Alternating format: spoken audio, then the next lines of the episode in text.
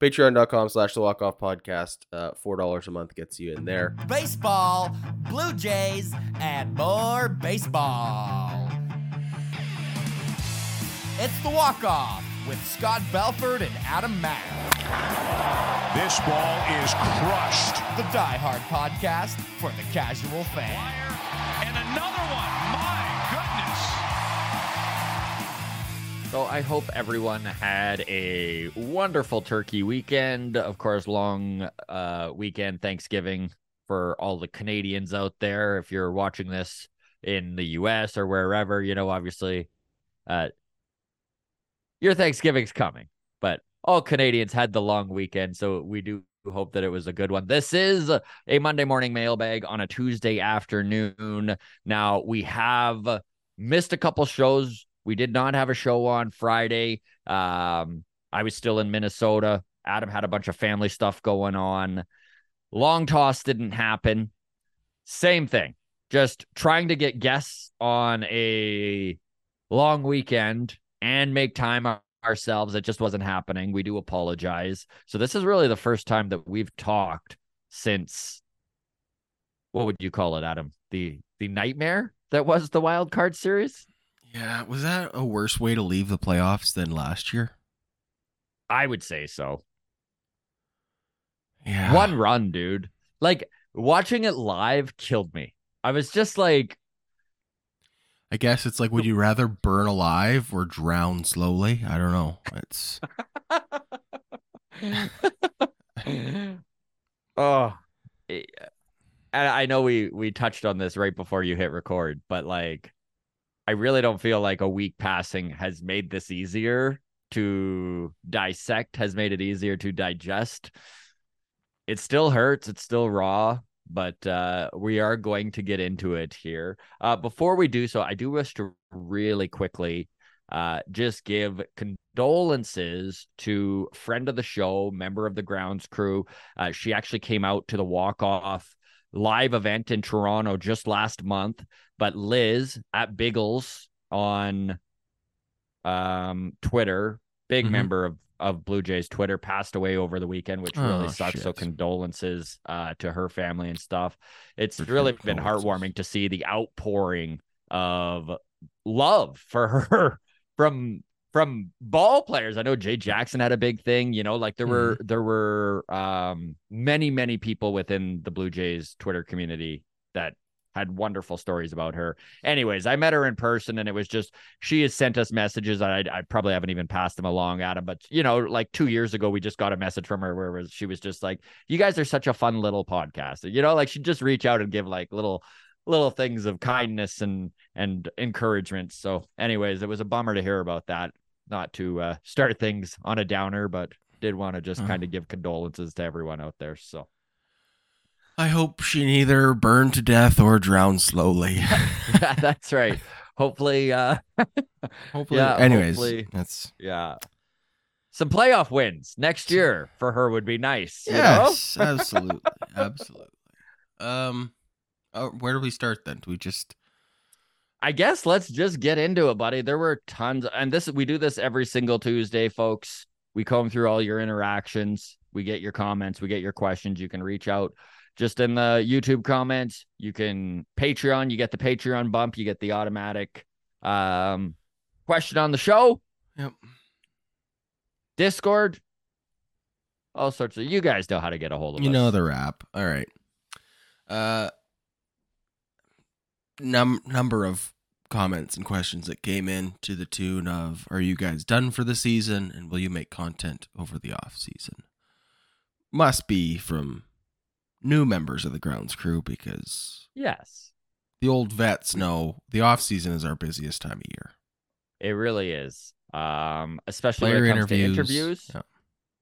And that's what's exciting. I mean, it really disappointing, but I know we've got friend of the show Taylor Saucedo lined up to probably come back in the next little while here. He was going to try and get on with us in September, and of course, Seattle was in the midst of a giant playoff push themselves, uh, which did not work out. But would love to hear from T Sauce. He, of course, from Seattle, so that'd be fun to to have him back on. Uh, I know Jeff Blair and uh, Kevin Barker. Blair and Barker, both of them actually. I, Jeff Blair has been on numerous times, but he has promised us that over the offseason he's going to drag Barker on with him. So it would be great to have them on the show. Of course, we we'll, had Barker lined up back in like March, and then Yeah. there was one scheduling conflict, and then all of a sudden the season And then it- started, and and then the season started week, and it was yeah,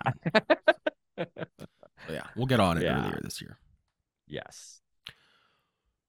So yes, Yeah. we do produce content over the off season. Uh, Quite a bit of it, actually. Long toss, I think, is the only thing that really gets dialed back. Is that'll become monthly. Yes. Um, but otherwise, mailbag every week, and there'll be lots of news, lots of off-season trades and signings, and airing of grievances. So, lots to go. Okay, uh, Trevor in Calgary uh, DM'd us and said, "Well, guys, how Shapiro plays things on Thursday is going to be very intriguing. 40-60, he steps in to play hero." Uh, the Toronto fans sport Toronto fans sports feedback will start to grind leading up to this presser. It will build. It has been. Uh, I still think 60% he holds the line. There will be consequences of that decision. Stakes build massively for 2024. stakes do build massively for 2024. I mean, the direction of this team is going to change if things don't get done in 2024. Well, we tried analytics heavy offense, didn't work. Did a full 180 when analytics heavy defense, that didn't work. Maybe we need to go 180 again. Analytics light. Hmm. Get away from the analytics. Maybe that's the problem. Or just a different analytics crew? I don't know. Like this is I it's so interesting. Where are you at on Atkins? Are you Well, a No, well, okay. Infamous Atkins apologist right here. Mhm. Right? Oh, you and me um, both, buddy. Yeah. We we suck on the teat of Rogers, according Well, to some. Yeah, according to some. Um I think it just is because I like cheering for the team I like cheering for. Mhm. Like I wish success upon the team that I'm rooting for. Um all year long has been a wait and see. Let the cake finish baking before we judge it. Um, the Alek Manoah situation was a not necessarily a line in the sand moment, but was we talked about it openly on the show that this felt like how this gets handled could be Yeah. make or break not for Make Ross. Atkins' job because we don't have that control, but like in our opinions, our evaluations of him, obviously it wasn't handled well, but also not entirely his doing either. I think. Mm-hmm. Um, so I don't feel fair entirely hanging an F on him because of how Alek Manoah went. Um, like in hindsight. But watching that spineless coward throw John Schneider under the bus, who I have my own issues with John Schneider after that Mhm. that last uh, outing too. Like I'm not trying to let John Schneider off the hook. That Berrios You're decision. not alone. Oh man, okay. So the Berrios decision for one. Everyone is treating this like this is like the worst baseball decision that's ever been made in the history of the game. Uh, maybe they don't remember the Rays World Series where Blake Snell was just dealing and was pulled I against mean, the the, Phillies did it with the Phillies did it with Ranger Suarez, like literally days later. like it is what it is. Um, Blake Snell was dealing in a way that Jose Berrios wasn't, and I think in a Berrios was was pitching good, but he was also Very giving up hits. Like they had three hits on him through three innings. He wasn't lights out. He was having a good game. Like he was having a good game, a really good game, a, a well above average game. But I think the performance he was putting out there has been skewed to make it appear more heroic and more of an more epic, masterful than maybe it more was, yeah. masterful than maybe it was. Two, By the way, great outing. yeah, great Still outing, pitching great great, outing, great outing. But he wasn't. He wasn't four innings into a perfect game. Mhm. So No, he wasn't. I I just in order to credibly have this discussion and evaluating like the decision, quote quote, uh, I think we have to be realistic about that. It was like, yeah, a really good outing, but not like we don't have to pretend that it was the best pitching performance by a Blue Jay in the history of the sport. Like, it wasn't. Can we start with acknowledging that Yes. reality, Scott? That like Berrios was pitching really well, but it wasn't.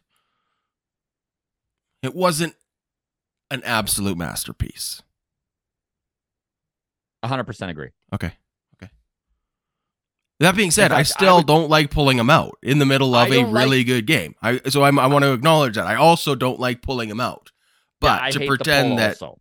to pretend that we're pulling a guy out in the middle of a perfect game, it's like okay, well now we're just being crazy time.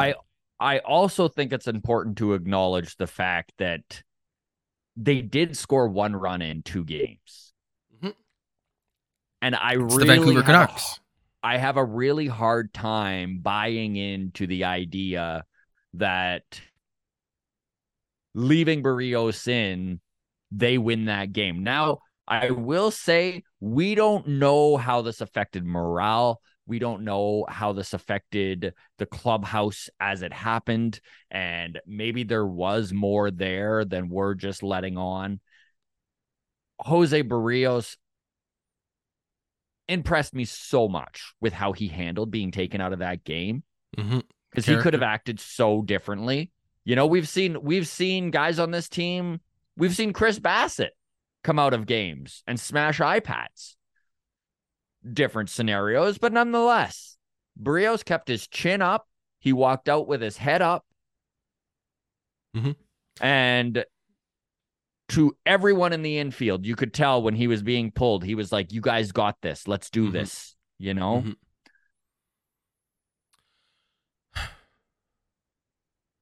Also, to that decision, I don't think any of it was. I've seen a lot of takes online that are like, "Oh, like how could you lose confidence in Berrios? He was dealing like." I don't I don't think, think it had anything to do with confidence. I don't think it had- Berrios. It. It was just about that get the lefties out of the lineup so our bullpen doesn't have to face them the next time through, kind of a thing, right? And then whether you agree get- with that reasoning or not is is a different point. But it was more about. Anyway, If you just look at it from the Blue Jays front office perspective, when they're lining everything up, your back's against the wall. You need a win. You're out if you don't get it in. You've your your biggest weapons are your pitching. Mhm. You've got Yusei Kikuchi, who has been an under four ERA guy and a plus 150 inning dude this season. Career year. Mhm. One of the better lefties in baseball. I'd say a top 10 to 20 guy. Okay. Very, very impressive, by the way. Okay. You're flipping those twins around. You're re- removing those lefties from the lineup, which sets up really well for the back end of the Blue Jays bullpen. I think everyone, for the most part, even if you hated the move, you kind of get the idea behind the the chess game that they're playing there. Mhm. And yeah, you lose two nothing. It sucks, especially when Berrios was having a heck of a game. Would have Berrios allowed two runs if he stayed in until the sixth? I- I- Maybe, probably. I, I I just don't listen. I hated the pull. I don't think it's what cost them the game. well, They scored no runs, Adam. I know they scored no runs. Uh, they tried. They tried. Um, they. I mean, that Vladdy pickoff was Oh, just. we'll get to that. oh my we'll God, that, Scott. Um, we were watching that game with the Patreon live on Zoom. Had a good time. Um, obviously, in the moment, none of us liked bringing in Kikuchi. Mhm. Um, It's funny because as- I called in right as that was Yeah. happening, and it was Mhm. just like, what is happening? so Kikuchi lets in the runs. I am. I almost imme- it. The once those two runs were in, I felt like it's game over. Like Which isn't that as well ridiculous? eight runs. Yeah. Like just just try and try and take yourself back to 2022. Two nothing never felt like they were out of it. Especially not in the fourth. Well, this is the thing with building your team to be pitching and defense is that when you're down two nothing, it feels like you can't come back. And when you're up two nothing, it feels like we got this on lock. If we can just get two runs and get a lead, we win. Mhm. But if you don't, it feels hopeless, right? And then the alternative is the year before where you have a five run lead and you feel like this isn't safe. We need to keep pouring the coals on here. Mm-hmm. I don't know. It was tough. You want to talk the Vladdy decision? We don't have any comments specifically about it. I think he was. I think uh, this is something that will get brought up more over the course of the off season. But uh, the decision honesty, dude, is overshadowing it right now. 162 games throughout this season has shown that this team is just a bunch of blockheads on the base path. They have been disappointing in every single way when it comes to base running. They have given away outs all season long. The fact that we expected it to change in the playoffs is, you know, the old saying of doing the same thing over and over again and expecting different results is the definition of insanity, which when you look up insanity, that's not the definition. But nonetheless, you know what I'm saying here, right? So to expect them not to be blockheads on the base path in the offseason was probably a big ask. But my God, could he could Vladdy have picked a bigger moment to have been a dummy? I I don't think it could have happened. Two outs, full count, runners on third and second He's the with tying run. his with the tying run. I I I just I to take the bat out of Bo's hand there. I Yeah. I I I don't know what Um, to say, man. It's uh it's unacceptable. I did hear that Vladdy is going to stick around Florida and train in the complex all off season. I Oh, think good. that is a massive move for him rather than going back to the Dominican Republic, which he has done every off season of his career. I think Vladdy recognizes what's at stake, which is millions and millions and millions of dollars and years of term. He's only got two years left before he's a free agent Mhm. He needs to have a year much closer to 2022 and even more so probably closer to 2021 in the next year.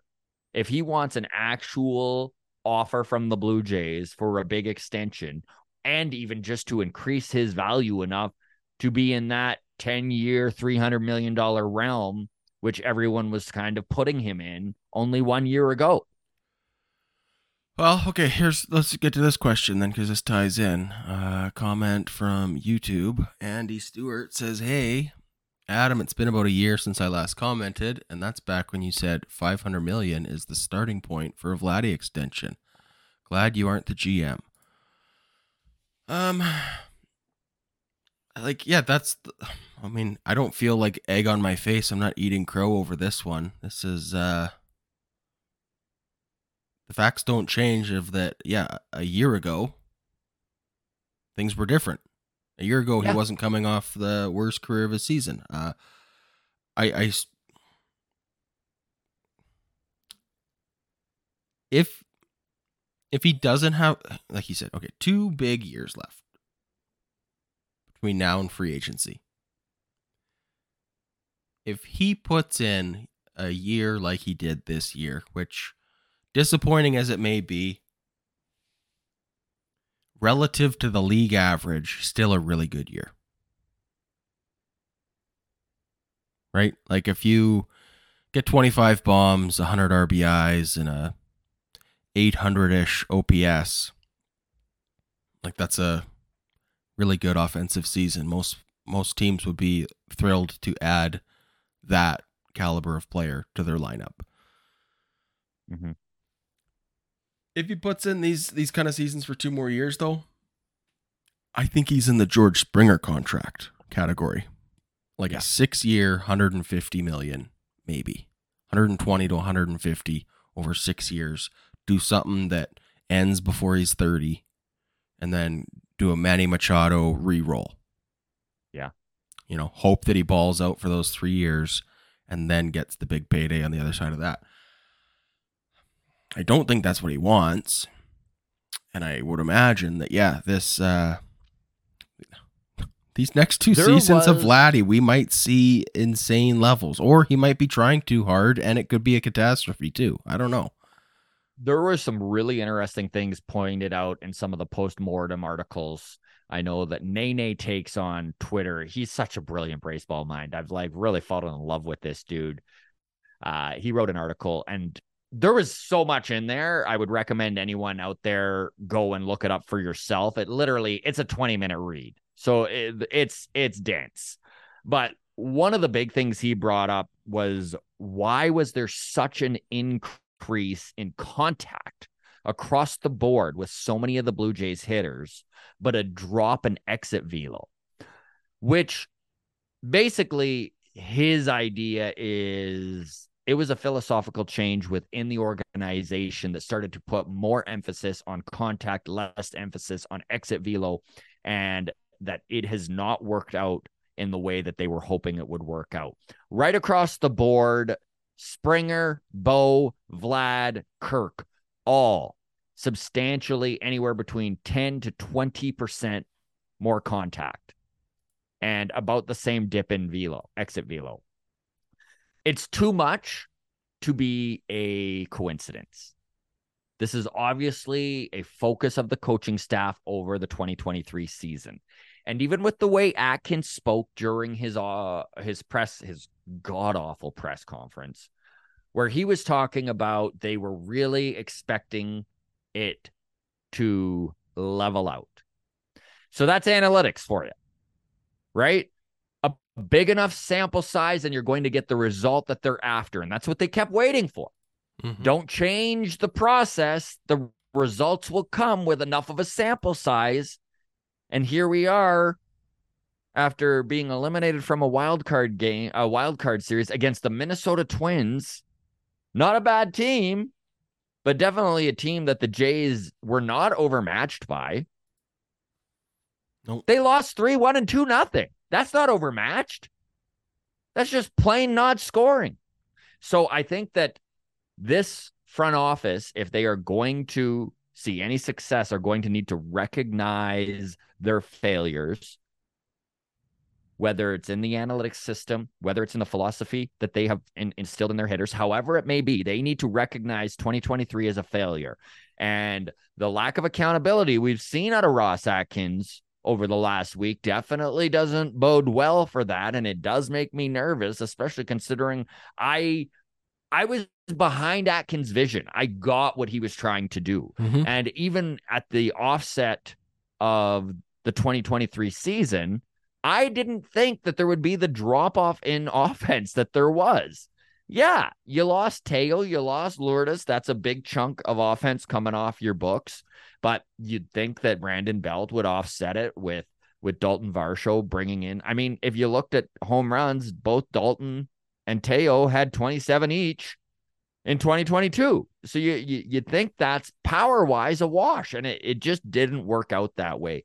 Home runs were down right across the board. One of the major things that needs to be addressed in this offseason is they need a return to home runs. I don't think we need a knee jerk reaction where it's, you know, the pendulum last year swung so Mhm. far the defensive way that I do worry about an overcorrection back the other way where we're just like, did we learn nothing? Right. So uh, it's going to be about finding the balance there. This is where, like, I am losing con. Well, have lost confidence in Ross Atkins. Is like, at least believe in yourself, buddy. Yeah. Like, whatever system you want to put in place, stand by it. Yeah. You know, like, hey, we believe that defense and pitching win championships. Seven times out of 10, it's going to work out. This year, unfortunately, was one of the three out of 10 that it didn't. But we're going to trust the process.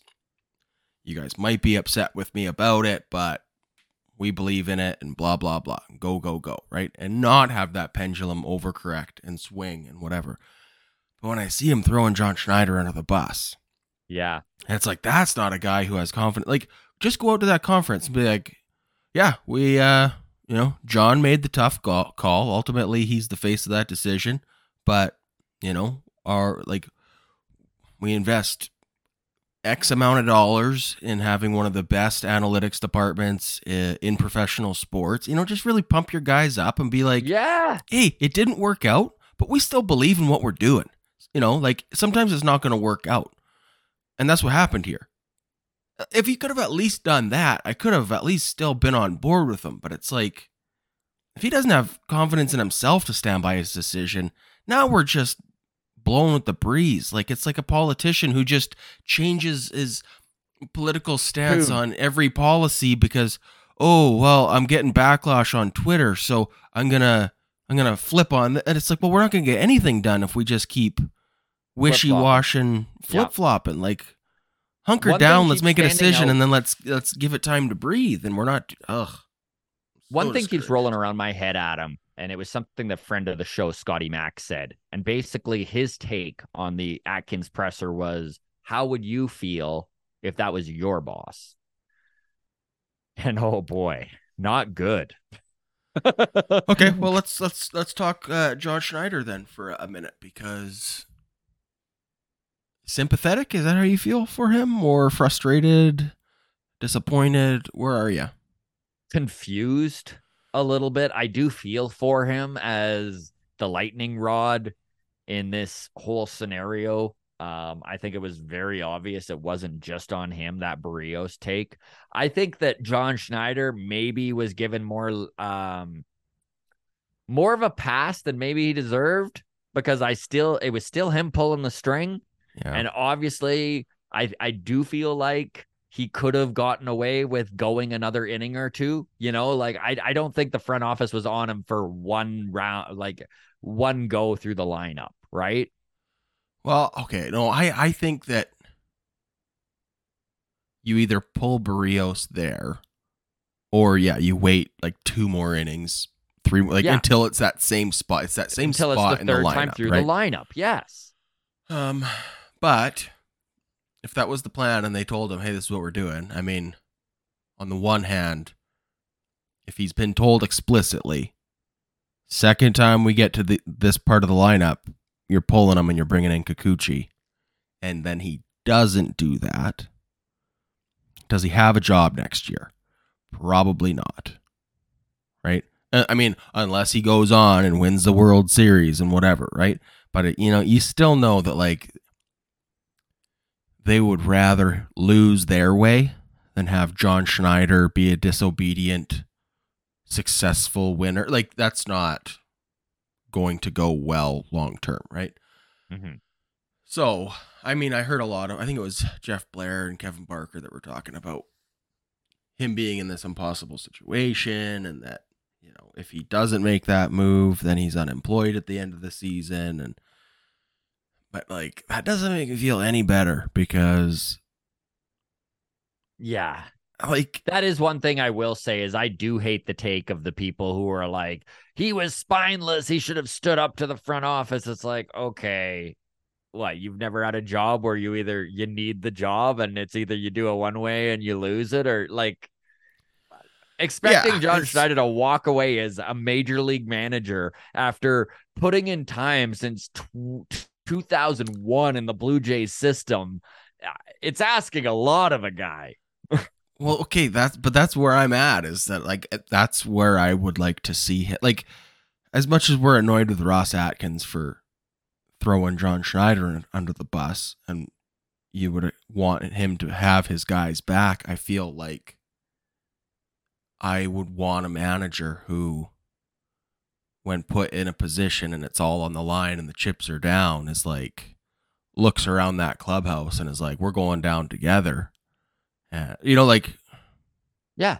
You want Bruce Bochy. Me too, buddy. Like I want Bruce Wayne. I want Bruce Wayne.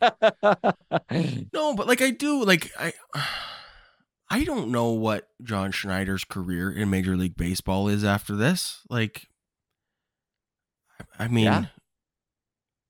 I don't know if he ever manages for another team not named the Blue Jays. Like, I don't know if he's necessarily a brilliant mind or not, but I think I don't know, man. Like you you grind all year and then and then you take the ball out of their hands like lit- like literally Mhm. and figuratively, right? Where it's just Uh, maybe I've been watching too many Disney movies, but like I want the coach to be like, "Hey,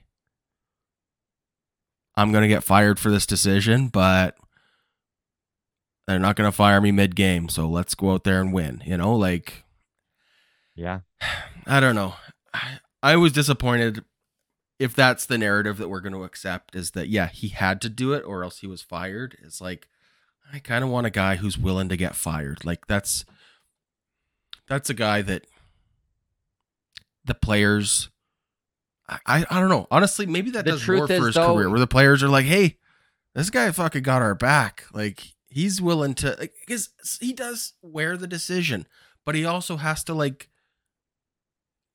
he has to he still has to face those guys next season. Like how, how easy is it going to be for him to manage next season when he's given them the rah rah spiel all season long and they're like, "All right, John, whatever. We know when the chips are on the table, like you don't fucking even have a say. You're just going to do what you're told." So, Yeah. I don't know. It's credibility is a thing.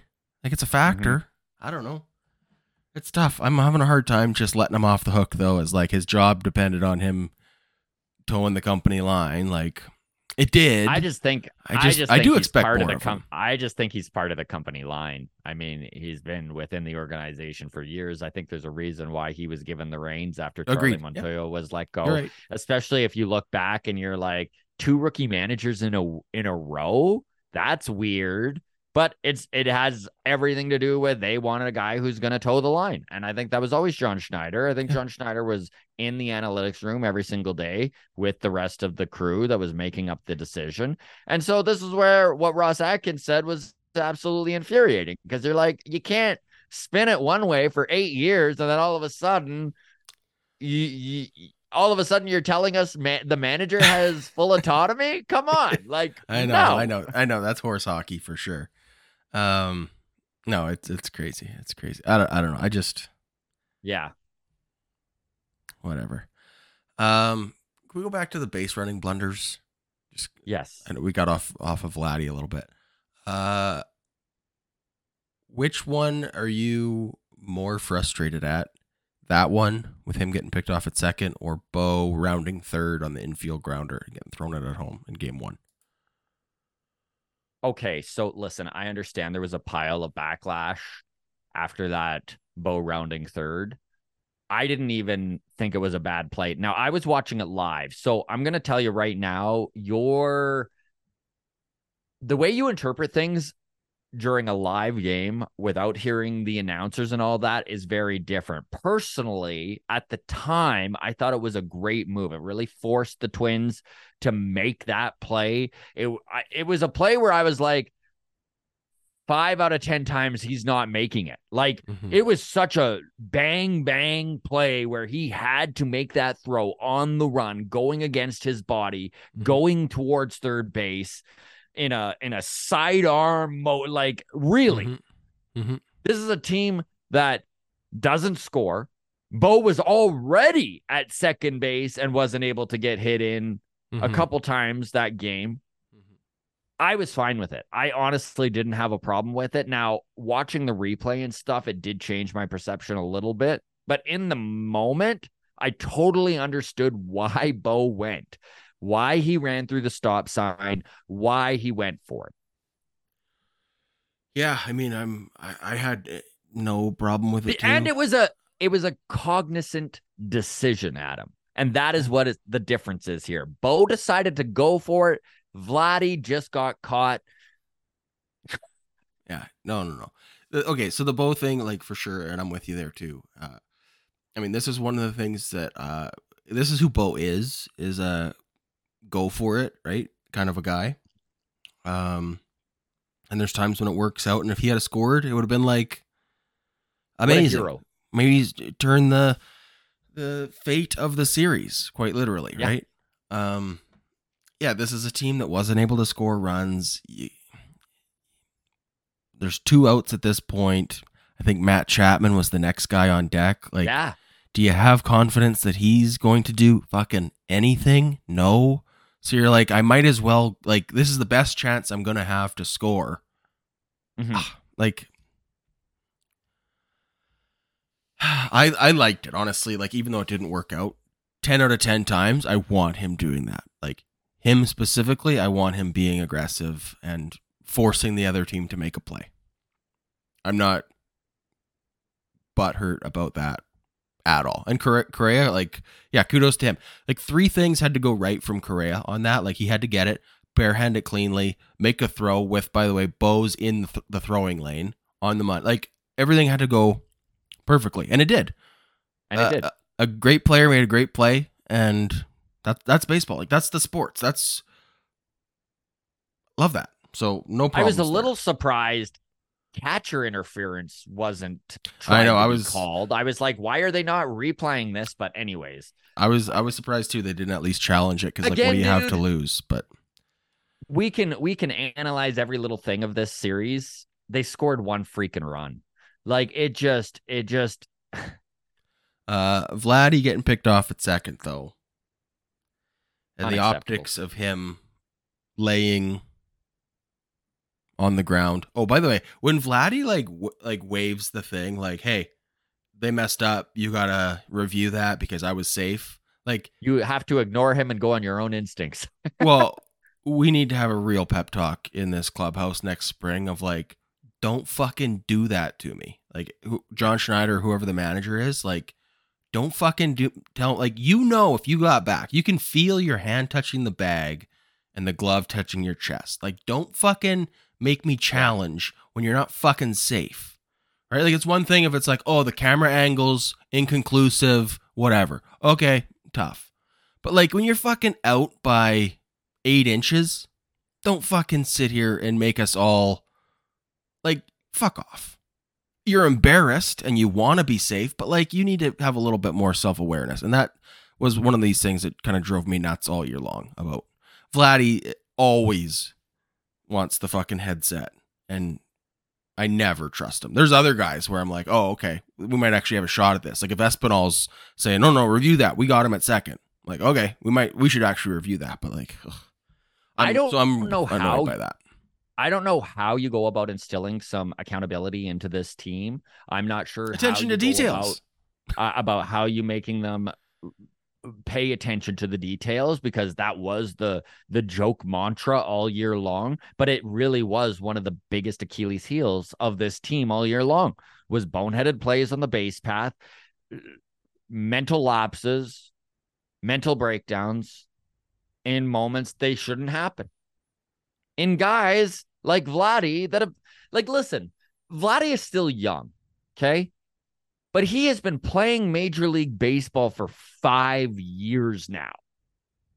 At what point do some of these lessons start to stick with the kid? You know, like it's not there's something to be said for making a mistake, recognizing it's a mistake and fixing it. But if you're just going to watch the kid make the same mistake over and over and over again, what do you do? I, I don't know the answer, but it's a legitimate question. Is what do you do to instill that sort of um I, I mean, for lack of a better term, accountability in these guys. The ability to recognize when they should take a risk and when they should just play it safe. Stop giving outs away on the base path. It- I don't know, man. Like I, I it's funny because I know that that people are going to watch this podcast and they're like, well, they only had a lot more questions. They really didn't have any answers, just a lot of like uncertainty. I I just I'm out of words. Are you anti base stealing? And I only ask you this because you say like stop giving away outs on the base path. And I know that like when it comes to like Dalton Varsho had a sack bunt in game one, right? Like there are people who are just like we don't like the money ball philosophy of like we don't give up Yeah. an out, right? Like do you go that far or do you just mean the like don't get picked off standing at second when there's two out and there's no force and you're going to score on fucking anything that touches green regardless of how close to second base you're standing. Uh don't pimp your home run that actually goes off the wall and then when you're rounding first in a jog, sprint to second to try and salvage a double and get thrown out by 10 feet. Like, are those the kind of things where you're like, don't give away outs? Or are you like all in on the like, let's not base run at all. Let's just go station to station. Like, how, how far do you go on that? I'm curious. So I would need to see the numbers and the analytics of this team over 2023 when it comes to base stealing, how often they've been caught. I don't have that up right now. Um, I'm not a I'm not opposed to base stealing. I'm not opposed to being aggressive on the base path. What I am opposed to is plays that shouldn't be made. Baseball plays that shouldn't be made. In a scenario where you are in game two of a wild card with your back against the wall, you're down by two runs, you haven't scored all series long, you are two outs into the inning. There's a runner on third and second. You're the runner at second, and you've got literally your best hitter at the plate in a full count scenario. You do not get picked off of second base. Stand on fucking second for all I care. I know. That's how I feel. Like you're going on contact. Unacceptable. You're you're going on contact. There's no force. There's two out. Yeah, he, Vladdy is is not Stanton. Like he can score yeah. 180 feet away on a ground ball almost anywhere in the field with two out where he's go like running hard on contact. It's maddening. It's mad. I mean, it was a nice pickoff move. Yes, it Like was. And the obviously the timing play that they had worked on and clearly had rehearsed and had Well, it coming out that it was all PitchCom, right? So Carlos Mm-hmm. Correa actually called for the play. Mhm. Um, not how baseball intended PitchCom to be used, but you had to figure that there would be teams that figured out how to take advantage of some of these new rules, and the Twins obviously were one of them, and they got out of a huge moment. Listen, th- like I,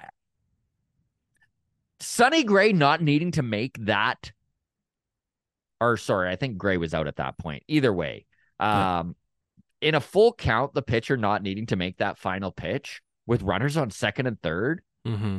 And the major league, the major league hits leader in 2021, 2022, and the only reason he didn't win in 2023 is because he missed 15 games. The only reason Mhm. that J Rod beat him, literally the only reason. And you take the bat out of his hand. Just, I, I, It was I don't know, backbreaking. man. It was backbreaking. If I didn't feel like the game was over after Kikuchi came in and gave up two runs, um, watching Vlad lay on the ground there asking for Yeah. a challenge after getting picked off, I was like, oh, the next three innings are gonna really suck to watch because this is over. Um, we couldn't score.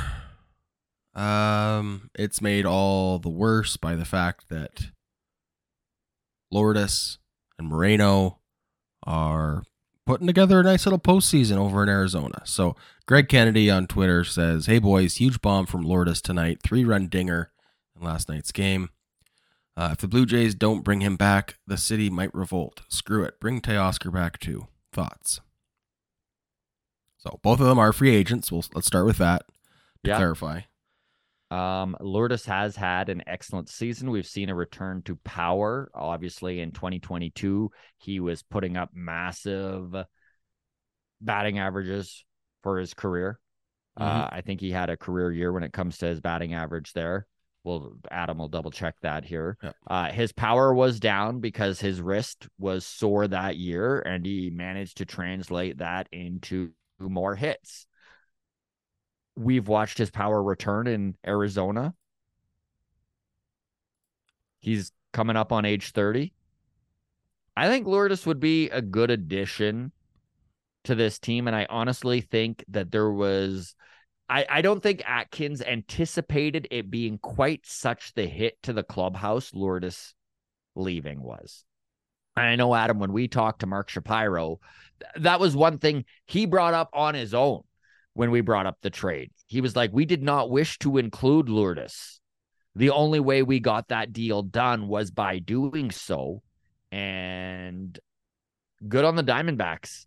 I mean, they recognized value there. They recognized a guy who was going to be a free agent after the year. And, you know, whenever a guy's on their walk year, uh, put an ad. Uh, Lourdes, by the way. I do think that Kevin Kiermaier. Yeah, go ahead, Adam. Sorry, buddy. Um, sorry, Lourdes, by the way, hit 261 this year, 291 last year, but he hit 261 this year. Uh, also added 19 home runs. Hit five home runs last season, but like you said, return to power 24 this season. I don't think Lourdes is the number four, number five hitter that we need in this lineup. Although I think Lourdes Gurriel Jr. in the number six hole is a beautiful idea. I do think that the Blue Jays need to step a little bit away from the defense orientated view of the team from this season. So this is why I don't think Kevin Kiermaier, as much as I love the dude, is going to be returning. I think that they're going to move Dalton Varsho into center field where they will get the most value out of him because of his defensive prowess and because he covers so much ground. So having Dalton Varsho in center allows you to bring in a guy who's going to be more offensively orientated in left field, which Lourdes fits in quite well. And the fact that guys like Davis Schneider can play left field is also very advantageous for this Blue Jays organization going forward, where we can see some of these prospects and kids that are coming up the ranks get an opportunity there. Uh, Spencer Horwitz, uh, is another guy right? That can play some left field, and we may see some playing time out of him in 2024. As for Teoscar, I don't know about you. I'm I'm good moving on from Teoscar. I love him. Teo was great for this team. He did put up power, but he's a guy who has never hit 30 home runs. Or if he did, I think it's once. Again, I'd need to double check. But um, for the most part, Teo's more of a 25 bomb dude and he strikes out a ton. Yes, he hit some big dingers for the Blue Jays. I just feel like the resources could be allocated in better places, such as a just to throw out some names here. I would much rather them see them go after a uh, Jorge Soler or a Joc Pederson, even a Justin Turner. I could see being a good fit on this Blue Jays team. Uh, um. Okay. Uh, as far as free agents go, Gurriel, I don't care to bring back. Teoscar, don't care to bring back for the points you mentioned. Uh, Gurriel, more likely to just return to Arizona than anything, especially if he puts together like a decent postseason and they Yeah. they get past the Dodgers. I don't see why they'd be like, this guy's a bum. He didn't. We need to. I don't know. He's hitting 333 in the postseason. Uh, Moreno hitting 220, I think, right now, but has two home runs in four games. So, um, Both Moreno and Lourdes had very good seasons for the Diamondbacks. I am on CBS Sports, uh, MLB top free agents. For because I know this is kind of the next question that we're going to get into. Uh, retool, rebuild, whatever, off-season changes. Um, top free agents this off-season. Shohei Ohtani, number one, obviously. Uh, then we got Yamamoto from the Nippon Pro Bowl League. Yep. Uh, over in Japan. Number Who just won the Triple Crown, by the way, in Mhm. Japan, which is best ERA, most strikeouts, and um, best batting average, opponent batting average. uh, Cody Bellinger, number Mm-hmm. three on the list. He'd be a great fit. He'd be a great fit. Um, next on this list, and I've seen this as kind of like a running theme, whether you're on CBS or ESPN or any of them. Uh, Matt Chapman is the next best free agent this Mhm. offseason. Uh, then you got a lot of pitchers Blake Snell, Aaron Nola, Eduardo Rodriguez, Giolito, Montgomery, Clayton Kershaw. Guess who the next? So third Hey, Oscar Hernandez. no, third best free agent available is this offseason is not Teoscar Hernandez. It is someone who played for the Blue Jays before. Lourdes. Yeah, Kevin Kiermaier. It is Kiermaier. Hilarious. So like okay, just put put that in perspective of like okay, we can move on from Chapman, we can move on from Kiermaier, but like almost it's an automatic downgrade if that's how we're going to rebuild is is through free agency, which has to be part of the plan. I mean, Mm-hmm. he listed some of the prospects we've got, and I don't know, man. I don't feel good about a season with Spencer Horwitz and Davis Schneider getting regular reps. I think that this team is ready for a little bit of a youth infusion if these guys are ready. And I don't know if Davis Schneider is the answer. I don't know if Spencer Horwitz is the answer. I think Addison Barger is going to be given a fair shake at the uh, the kick at the can, if you will, a kick at the cat. Um, I, I I also think Orelvis Martinez has made some major strides over the 2023 season in both Double A and Triple A, which is getting his batting average up, becoming more disciplined at the plate. He is definitely lowered his strikeout rate by a substantial amount. Like we're talking from going from striking out over 30% of the time to a lot closer to under 20%, which is very, very impressive. I think last time I looked uh, when he was in AAA, it was right around the 20% range. Um, yeah, they're going to need to get creative. There, there there's definitely some options out there. The lack of power is huge, and going out and getting a a Jorge Soler definitely fits the profile. And you're probably not going to need to break the bank to do that sort of thing. Again, we talked about it off the top of the show. The biggest thing is I really hope that the hitting philosophy changes again this year. I think that the analytic department let the team down and that the change in philosophy that they implemented just didn't work. And hopefully they recognize that. And hopefully they are big enough to accept this as a mistake and recalibrate and recalibrate because listen, George Springer, Bo Bichette, and Vladimir Guerrero Jr., all three of those guys absolutely should hit 30 home runs. I think George is washed. Yeah. I don't know. I hope you're wrong, but I hope I'm wrong too, but he was felt I don't know. For what what three seasons is it four seasons with George Springer now? three. Three.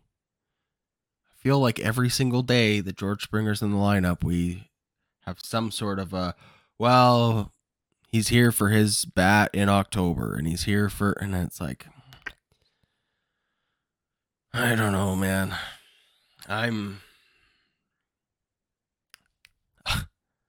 I'm pretty bummed out by what we've gotten out of George Springer and I don't think it's going to get much better.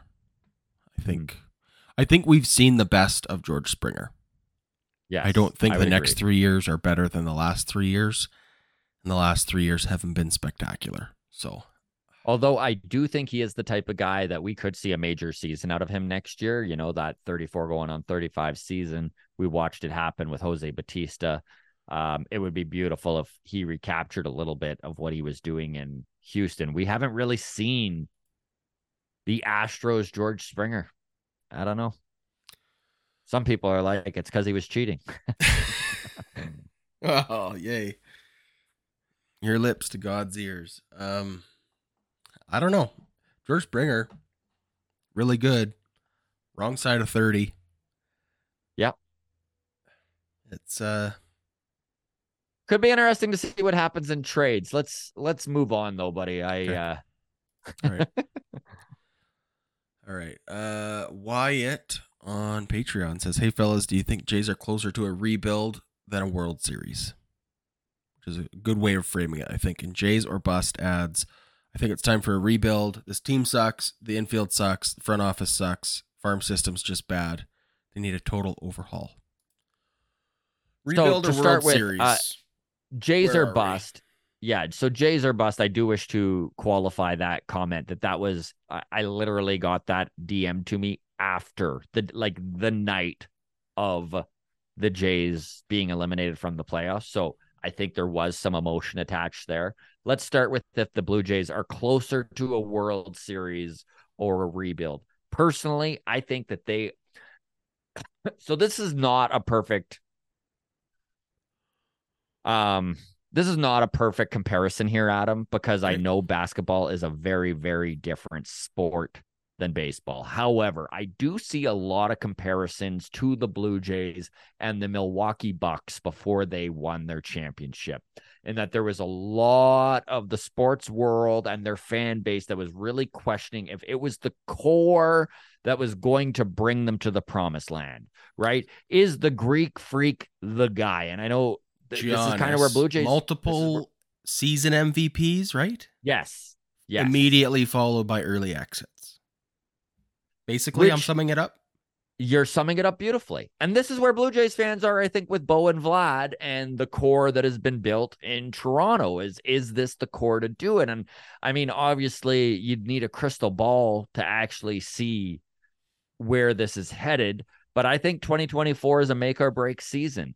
If the Blue Jays organization decides to run Atkins back out there, I think it's going to put Shapiro on the hot seat as well if things don't go that way because man oh man 2025 could be a really hard season to swallow if we need to watch a teardown of this team go on they haven't managed to lock up any of those guys they considered core pieces. And of course i'm speaking of bo and vlad here. We'll, we'll see where that goes in the offseason if there is a guy i think bo is obviously the target to try and lock up long term.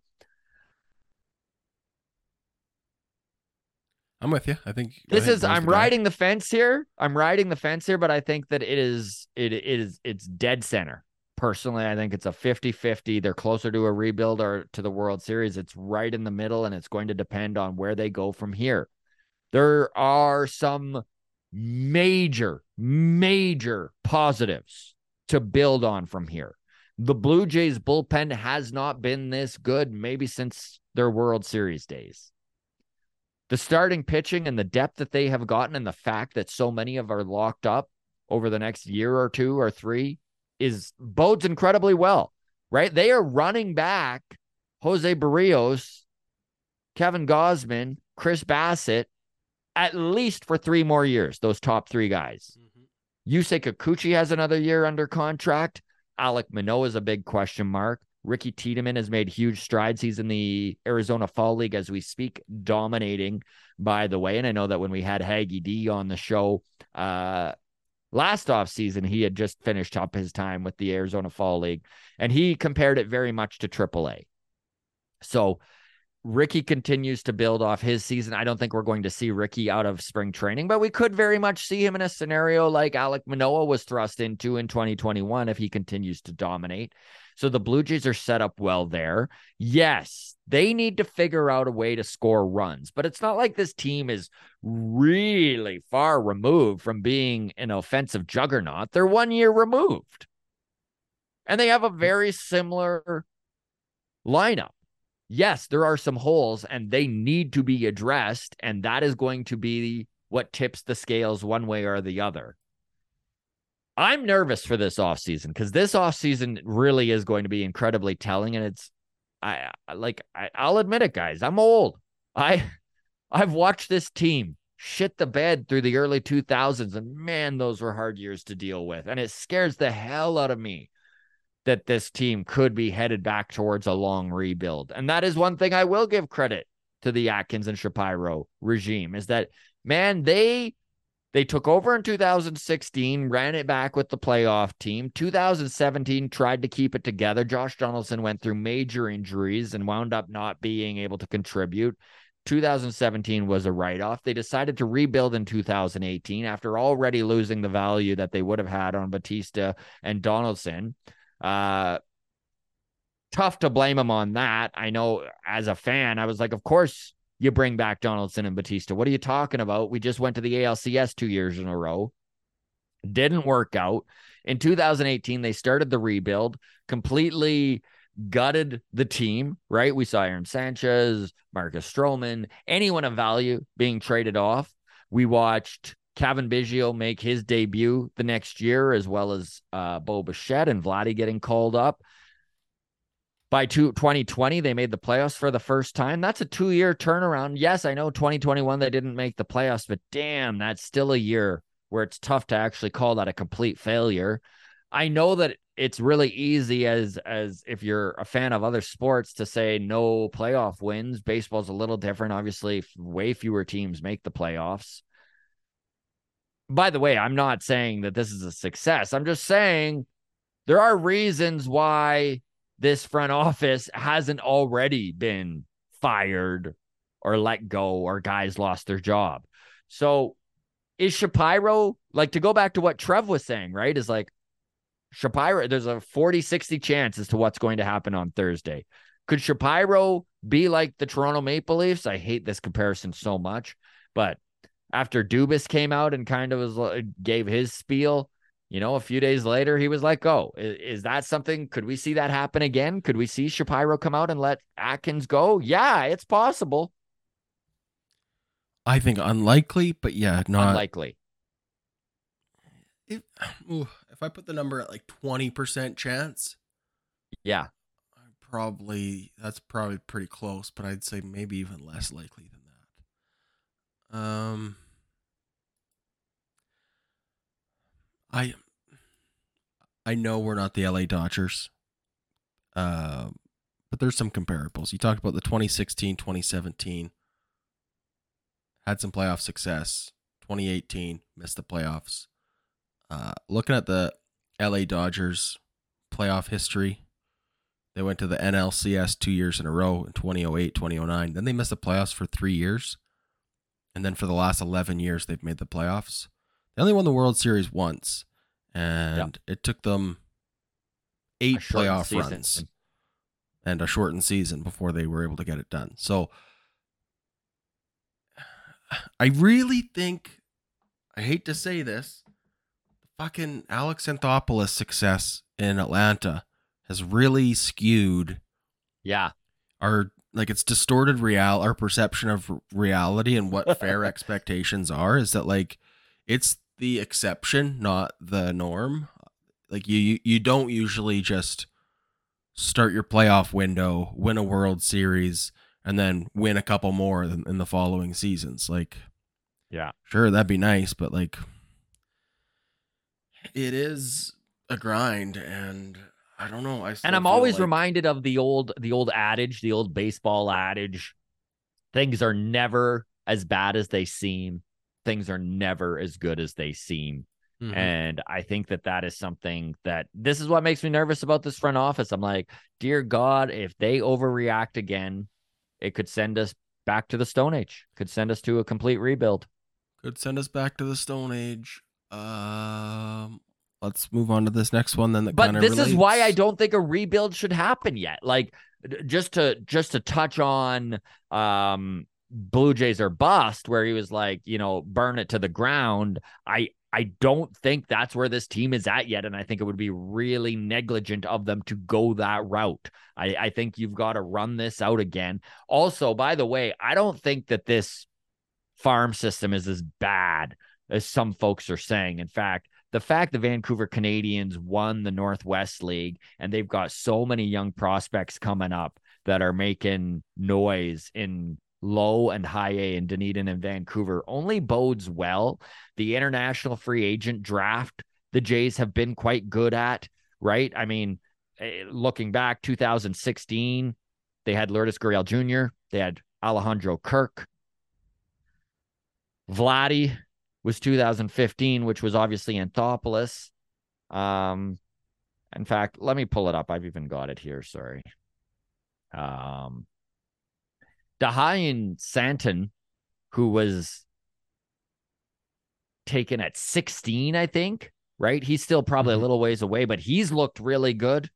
in Vancouver. Orelvis Martinez was signed out of the international draft in 2018. He's been great. Leo Jimenez is coming up and maturing. Like this hasn't been a complete failure of a farm system. And with the fact that they do have Orelvis Martinez and Ricky Tiedemann finally on the verge of making contributions to this big league roster, there's options.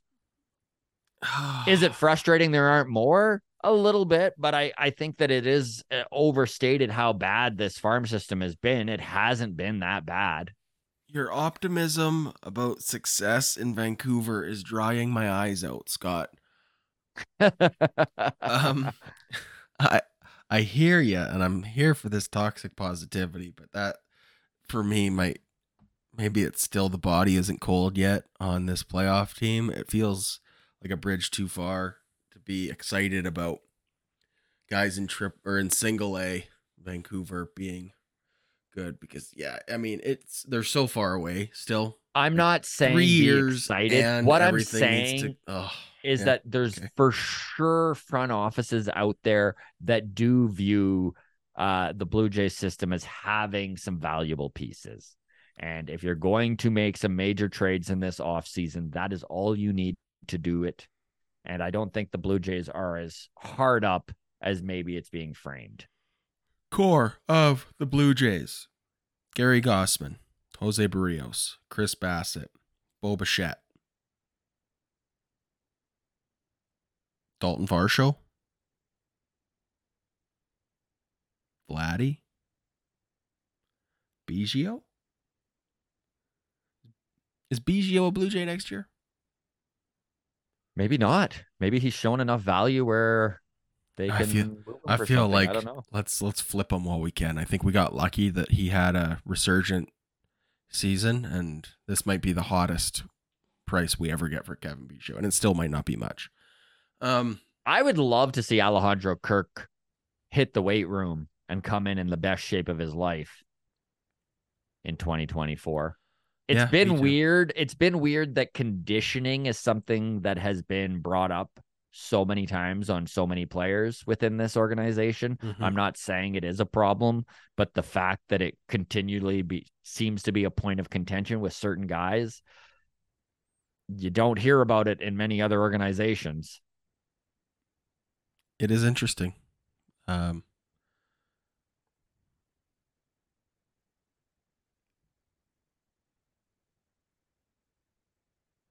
unlikely Ross Atkins is let go on Thursday. Also unlikely that we trade Vlad Jr. this offseason. On a balance of probabilities, Scott. On the one hand, Ross Atkins gets let go on Thursday. On the other hand, Vladdy gets traded this offseason. Which which one do you think is more likely? I I put Atkins being fired at a 20% and I put Vladdy being traded at 5. Okay. I'm not saying uh, like I think Vladdy being traded is a possibility, but I think it is very very slim because I just can't see them getting an offer where it's juicy enough to take it. And I don't think that this team is is ready to rebuild. So if you're not going to get usable pieces that are going to fit into a win now mentality, then why move them?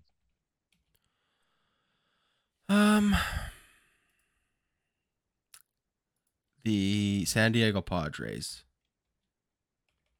are another Unless something crazy happens. Exactly. high spending, underachieving baseball team.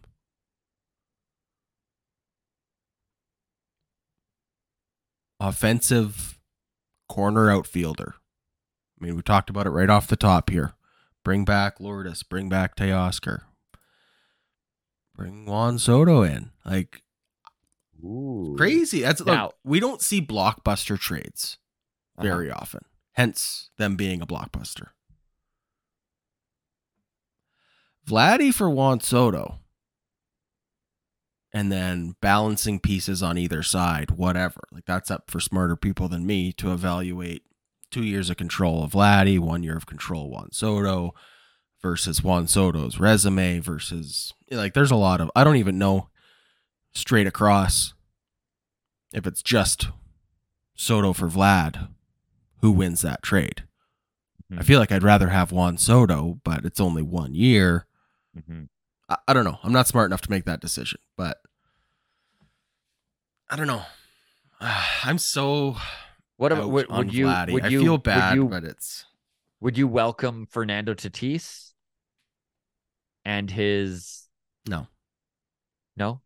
He can leave no. his He is you're not my my understanding of it's the same reason I don't want Trevor Bauer. Now that you're worried talk about shipping all Bauer dirt again. bikes to Toronto. You're like, how will he get his dirt bikes a- here? It's not very green, really, when you think What about, about it. his I mean, motorcycles? Where will he store them? it's a winter city. He's going to be biking in the snow and the sleet and the slush. He's not a mailman. Um, I don't want people who are toxic in the clubhouse, and that's my understanding of Fernando Tatis Jr. Is when drama comes out and your t- your own teammates are kind of like good riddance and fuck that guy. That's a big red flag. So again, back to Trevor Bauer because whatever, he's in the news again. If he ends up making an MLB return, I don't want him in Toronto still because Yeah. everyone on that Dodgers team was so quick to be like, yeah, if I, he kind of fucking sucked anyways, basically was the vibe, right? Like so I don't want distractions and shitty people that like I don't know. I just Fernando Tatis, No, it's a good point. That's that's too It's much for point. me. Um, although I feel like if you took on Fernando Tatis and that big albatross of a contract, maybe you just get Juan Soto and Fernando Tatis Jr. for nothing. You send a bag of pucks back, and you'd be like, "Hey, we'll get Yeah. Soto and we'll eat the Fer- Fernando Tatis Jr. contract." I don't know. Uh, That's obviously an exaggeration, but uh, Padres are going to be super busy this offseason. Blue Jays going to Yeah. be super busy this offseason. Uh, Yankees, Red Sox going to be super busy this offseason. Yeah. It's going to be a wild offseason. Unfortunately for us, it starts now. Officially, it doesn't start until the playoffs are over, right? Moves aren't going to get Yeah. made, but you'd be naive to think phone calls aren't happening, right?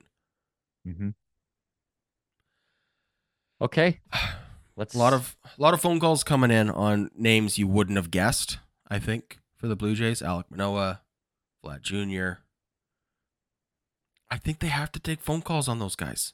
Like Manoa, I think is gone. That's I know we might not agree on that. I think his time in Toronto's done. I don't necessarily think he gets traded, but I can see him just wasting away in AAA for the rest of his career. Sad to say, depends how they want to play it out. That's a topic for Friday. Um, yeah, I think the only guys that are safe moving forward with this team is those three starting pitchers, Bo Bichette and Dalton Varsho. Dalton Varsho, I think, just because he has so much term left, and as reckless as Ross Atkins has been with his pendulum swings, I don't think he can depart from Yeah. Dalton Varsho. So and Dalton Varsho's value in center field is he's he, he'd be one of the top defensive center fielders in baseball, even if he can regain his power stroke a little bit. I mean, anyways, Uh, we do have 2 more to Let's- get let's to, and then we then we got to get out of here. We're getting super Yeah. long here. Uh, that's what happens when we take a week off. Lots to talk about. Uh, Matt Finley on Patreon says, "Hey Scott and Adam, two-parter for the mailbag. How much of a splash do you think is made in the front office this year? And depending on moves made, how much do you think Rogers will commit to spending? Uh, when they gave us more this year and we did basically nothing with it, would they pay? Uh, give us more? They give us more money. Also, happy Thanksgiving. Happy Thanksgiving to you." yes, happy Matt Finley, and Thanksgiving to Matt. everybody for listening. reaching out, buddy. Um, I personally think that Rogers made a pile of money this season. I think they're happy with this front office. I could be wrong on that, although it's not like their books are available to the fans. Like we can't we can't actually like are they in the black? Are they in Yeah. the red? Where are they? How much money are they making? That is that is uh not in our pay grade, but They broke 3 million in attendance this year. They had one of the highest attendance in baseball. They were a top 10 team in attendance this year. I know I saw when it comes to merchandise and swag that they were, I think, number seven in baseball.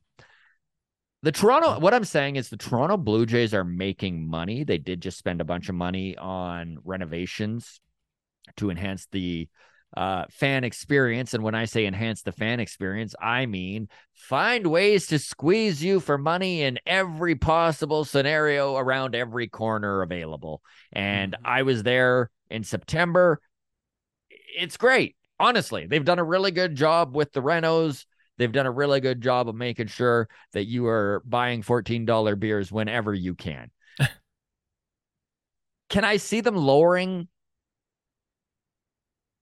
the amount they're spending on players? No, not really. Not in 2024. Like until this team decides whether they are rebuilding or not, I think that this front office is going to be given money to try and win. Yeah, I think so too. At least for one more year. Yeah, I mean, those contracts are going to be interesting to see if they are able to get a deal done with Vladdy or Bo or anything like mm-hmm. that. I think. Oh, okay. Balance of probabilities, Scott. Uh, on the one hand, Vladdy gets traded.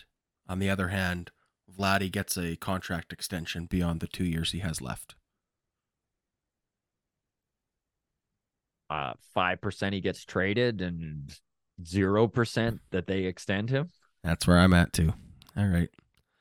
Just checking. So no extension for Vladdy this off season. We'll we'll write it in now, and then of course we'll announce the Although extension on Thursday curious, at the at the Mark Shapiro press conference. I am curious what happens with Bo Bichette.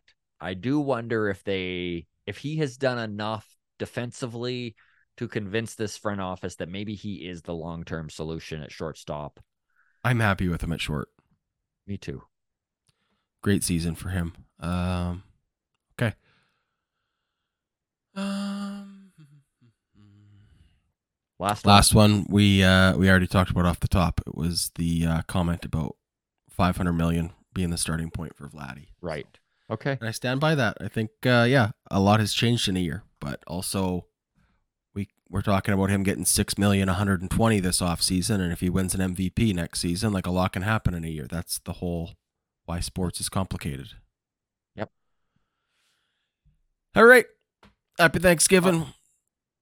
All right, everybody. Uh, thank you so much for watching the Grounds Crew. We appreciate you truly. Always the Patreon members, a big uh tip of the hat your way.